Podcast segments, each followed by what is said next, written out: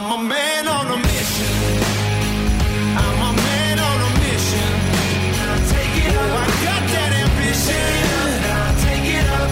I'm a man on a mission. Hey Walruses, in this episode, as always, I want to give you the inside track because remember, one of the main reasons I do all the things that I do and document all of this good stuff is so that I can leave the breadcrumbs for all of you Walrusians and all of the other people out there who want to become Walrusians. Well, last week, this is the truth here, last week, week was probably the most vulnerable I felt about doing a podcast episode possibly since the very first episode that I did way, way back then, 117 or so episodes ago. Now, I really opened myself up last week. I opened up my inner desires. I opened up what makes me tick. I opened up how I'm hardwired. Um, and additionally, I, had also I had limited time to do the episode because of the speed mentor retreat that I was doing um, just around that time. So there was a lot of pressure on me to get that episode out, and also when I was worried a bit about the content of it too. Um, so I actually, if I'm honest, I actually cringed, cringed a little when I pressed send to forward that episode to my editor. And I actually wanted to curl up. I'm letting you in here, folks. I'm letting you in. Come on. Um, uh, uh, get upside, roll up. I don't even know what I'm saying now. Roll up or put your ears in, put put your headphone. I don't know what the fuck I'm talking about. If I'm honest. Oh, getting all cringy now.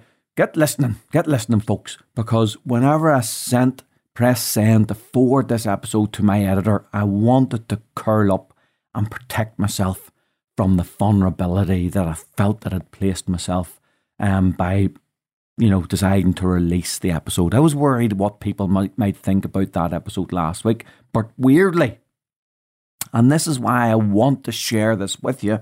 As soon as the episode was then released last Thursday, my phone started to ping. It was pinging lots, and I was starting to get lots of really positive feedback about the episode. And thanks um, from uh, other people, other people thanking me for helping to inspire them. In fact, the feedback was that positive, and there was so much of it that I actually decided to go and listen to the episode myself. And that actually isn't something I usually do with my own podcast episodes because I do still, believe it or not, find them difficult to listen back to. And you know what? After I listened back to it, it was a fucking belter. It was an absolute belter, folks. And I think it's now actually my favourite episode too. So before I released it, I was cringing. I thought it was vulnerable. But, and then when I listened to it back after the positive feedback, I actually love it. So the moral of the story is that you gotta touch people. You gotta touch people to make a difference to them. If you're not opening yourself up to vulnerability, whether that be if you're creating music or you're writing or in your leadership or in your sport efforts, um, you'll not create the con- connection with other people if you're not opening yourself up. Now, think maybe think about a sort of John McEnroe rather than Ivan Lendl. And if you're of a certain vintage like myself, you'll know exactly what I'm saying there, folks. You gotta create the connection. You gotta give more than you think. You gotta dig deep and pull what's inside of you out. If you're protecting all of this stuff inside for fear of criticism or for fear you look different and stand out from the crowd, that you'll be uh, like a black sheep or you'll be scorned or you'll be mocked.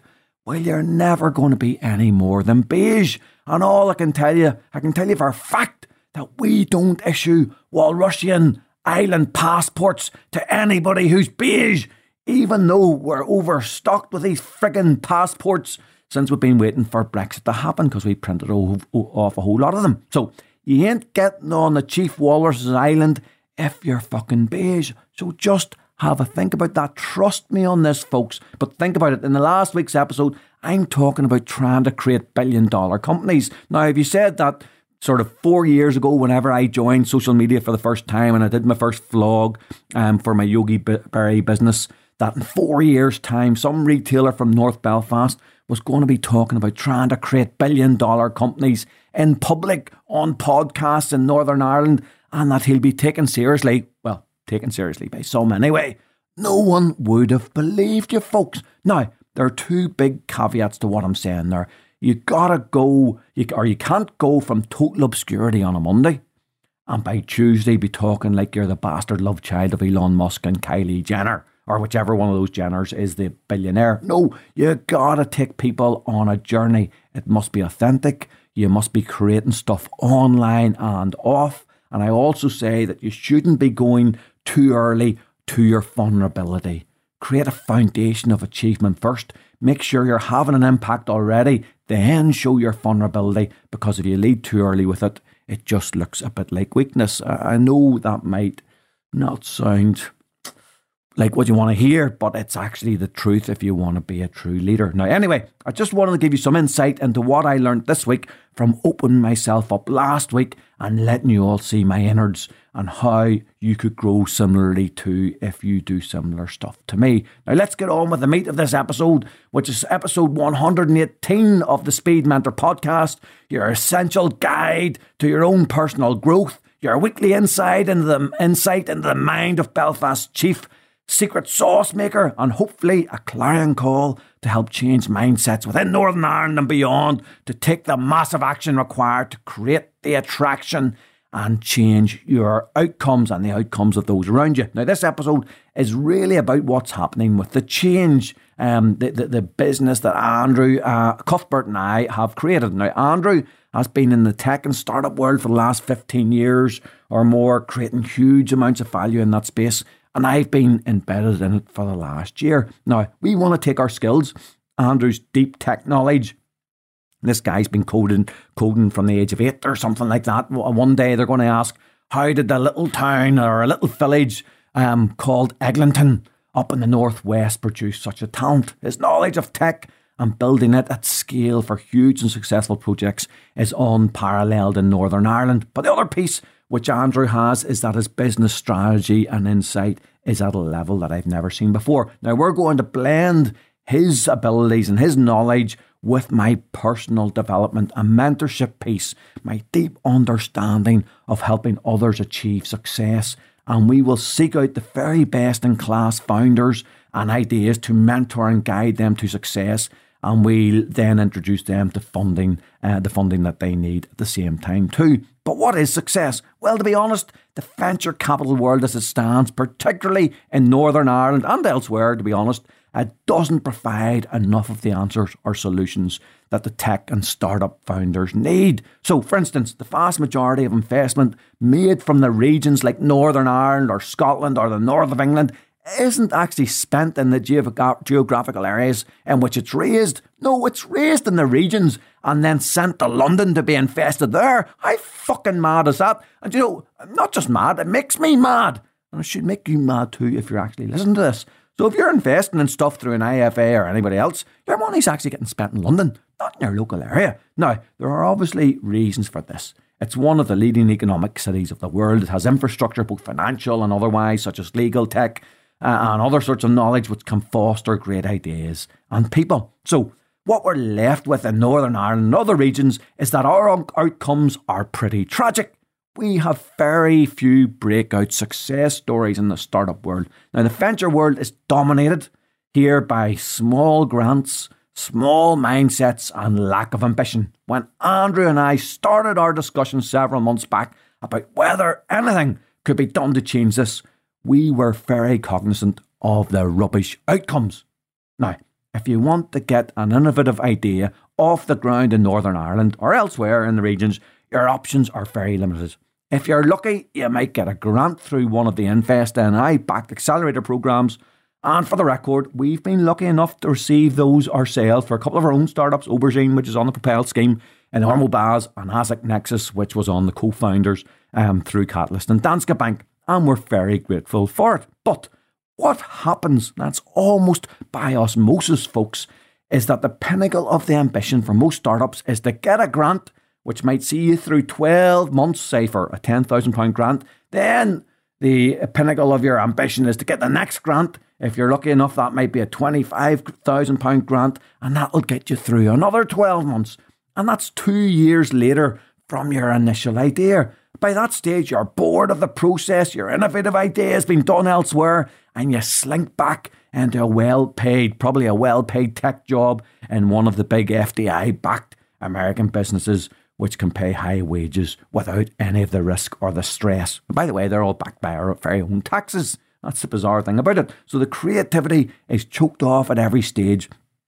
Now, I can see great people like Steve Orr, who's now heading up our Catalyst, and others. They're really keen to break this sort of dynamic and change the mindsets. Now, then, for those who get through all of this, you then have the VCs here who are largely backed by money which is matched by Invest NI, who, who, who want to turn you, they actually want to turn you not into a big billion dollar business, but they want to turn you into a trading business and hold your hand for 10 years to bring in a nice bit of trading um, income and create a few jobs here in Northern Ireland. Now, this, this may be a reasonable outcome for some, but it's never going to turn Belfast into a startup hub and a well regarded destination for creatives, entrepreneurs, and innovation. Now, my belief and Andrew's belief is that our forgotten yesteryears of Belfast being at the, the forefront of the Industrial Revolution with shipbuilding and, as we used to be called, Linenopolis when we led the world in linen production, can and must return in the technological age, but it needs to be attacked from all angles. For our part, the Change VC is going to back pre revenue startups. These are the ones where others fear to tread, and maybe rightly so, because if you don't know what you're doing, you could lose the shirt off your back. Well, what we're doing is selecting the very best founders with great ideas who have them at, critically at the right time. Now, we've just spent the thick end of 12 hours mind mapping what we're looking for. That's myself and Andrew. What sets the elite out from the also rans in this space? How can we identify the winners from those who don't make it, or won't make it at least this time? And what are the core values that are necessary to create the billion dollar businesses that we wish to support and fund? Now, the average success rate from VC backed startups is probably 1 in 10. Now, a couple then might turn out to be trading businesses on top of that, and then probably seven will fail. Now, the team who works out how to change that industry accepted dynamic can change the world forever. And that's exactly what we're trying to do with the change. Now, we have plans drawn up for almost everything from creating a movement unlike anything that's gone before. It's a movement of people who want to be founders of billion dollar businesses, a movement of people who have relevant and pertinent experience and want to pass that on as mentors in the, fa- in the form of perhaps sweat equity or maybe just to get involved to people who have had success and want to use their capital to support the best new innovation and get a return at the same time.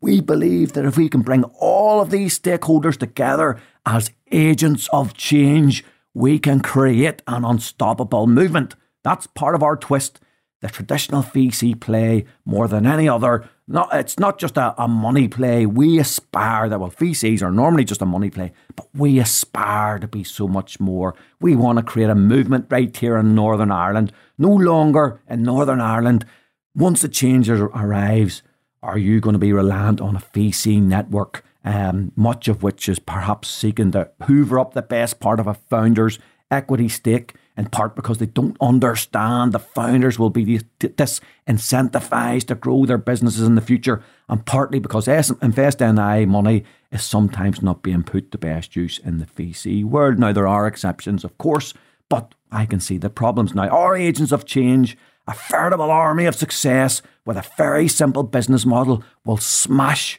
the rubbish results that we're currently delivering in the startup and VC space here. No longer will founders be undervalued in Northern Ireland and lose more of their equity than they retain in a snatch and grab in the early rounds. We're here to equalise that, just like, just, well, just like Edward Woodward. You know who I'm talking about there. If you're of a certain vintage again, um, you'll know who that is. The equaliser. That's what we're going to do. Some of that now. If we're suggesting someone for your board, if the change VC is suggesting someone for your board as a startup, it's going to be someone who knows their shit, has been there and done it in your industry, and can add massive value to you. Not someone who's a jobs for the boys plant that will siphon maybe 30 grand per annum from your business whilst adding fuck all value. because they know the VC and the VC has put them there. That happens all too often here and elsewhere. Now, our plan is to create 10, 10 billion dollars of value in 10 years through developing 10 separate billion dollar companies. And one of those companies will be our own, The Change. Now, if you can't get your head around that scale, then you're not what we are looking for. Unless, of course, you have huge ability and drive and you want to learn how that type of thing is possible. By the way, I've negotiated with Andrew a VIP open invitation to all passport holders of Walrus Island who've been on this amazing journey with the Speed Mentor. You can come along and poke about in the undergrowth anytime you want, and we'll be glad to show you uh, some of the changes, hospitality, and what we're all up to. Now, this was meant to be a two part episode on the change. Changes. Uh, name that tune in one, folks. Tune in next week for our simple. So this was episode two. We did a change last week. This is episode two, and the next week we're going to do a third episode on the change and what's happening with it. Uh, we're going to let you know about a really simple uh, but unique business model. And I'm also going to let you know about the values which underpin everything the change does and the people that we're attracting as agents of change. I might even be able to give a shout out to one or two of those by next week. But before, just before I go this week, I've wanted to give a shout out to the dozen people who shared the last ever Speed Mentor retreat with me at the Templeton Hotel last week. Now, I have been totally and utterly blown away by the outcomes that we're seeing from the people who attended the mentees post event. Now, as a group, they've bonded beautifully, and there are lifelong friendships and accountability partnerships being formed as we speak. They've got their own name for themselves, uh, which they've embraced, and they're calling themselves the Ultimates. Now, if I'm honest, I think that they're trying to get one up on the originals, which was our first ever group at the Speed Mentor retreat. And my heart is actually breaking that it's the last time I'll do a Speed Mentor retreat because I know the enormous impact the event has had on the mentees who've attended and how their lives are truly changed forever.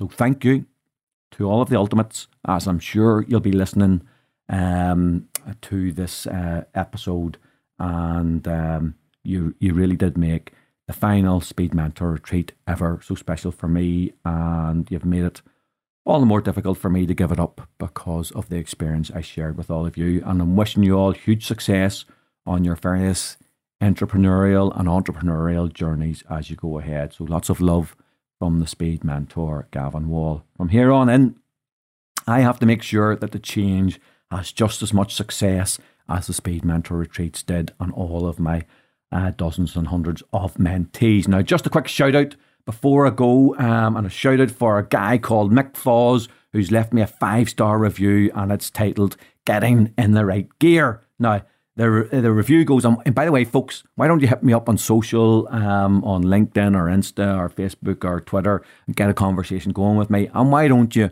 um, bless me uh, uh, for the free resource that I'm putting out and give me a wee review, just like McFaws has done on your podcast platform. Now, his review says, Loving the podcast and content, just wanting to let you know I really appreciate the value, insight, and knowledge you're sharing. Personally, it's really helping my career and has given me the courage to start my own business. Keep up the great work because I know you're making a difference for more people than just me. And there's a wee thumbs up emoji as well. Thank you very much, much Mick, and good luck on your current uh, your continued endeavours. Now that's your lot today. I know what I'm going to be doing for the next ten years. I've made a plan, and I'm going to stick to it. What are you going to do? What plan have you set for the next ten years? All of this stuff is down to just one person, and it's your choice.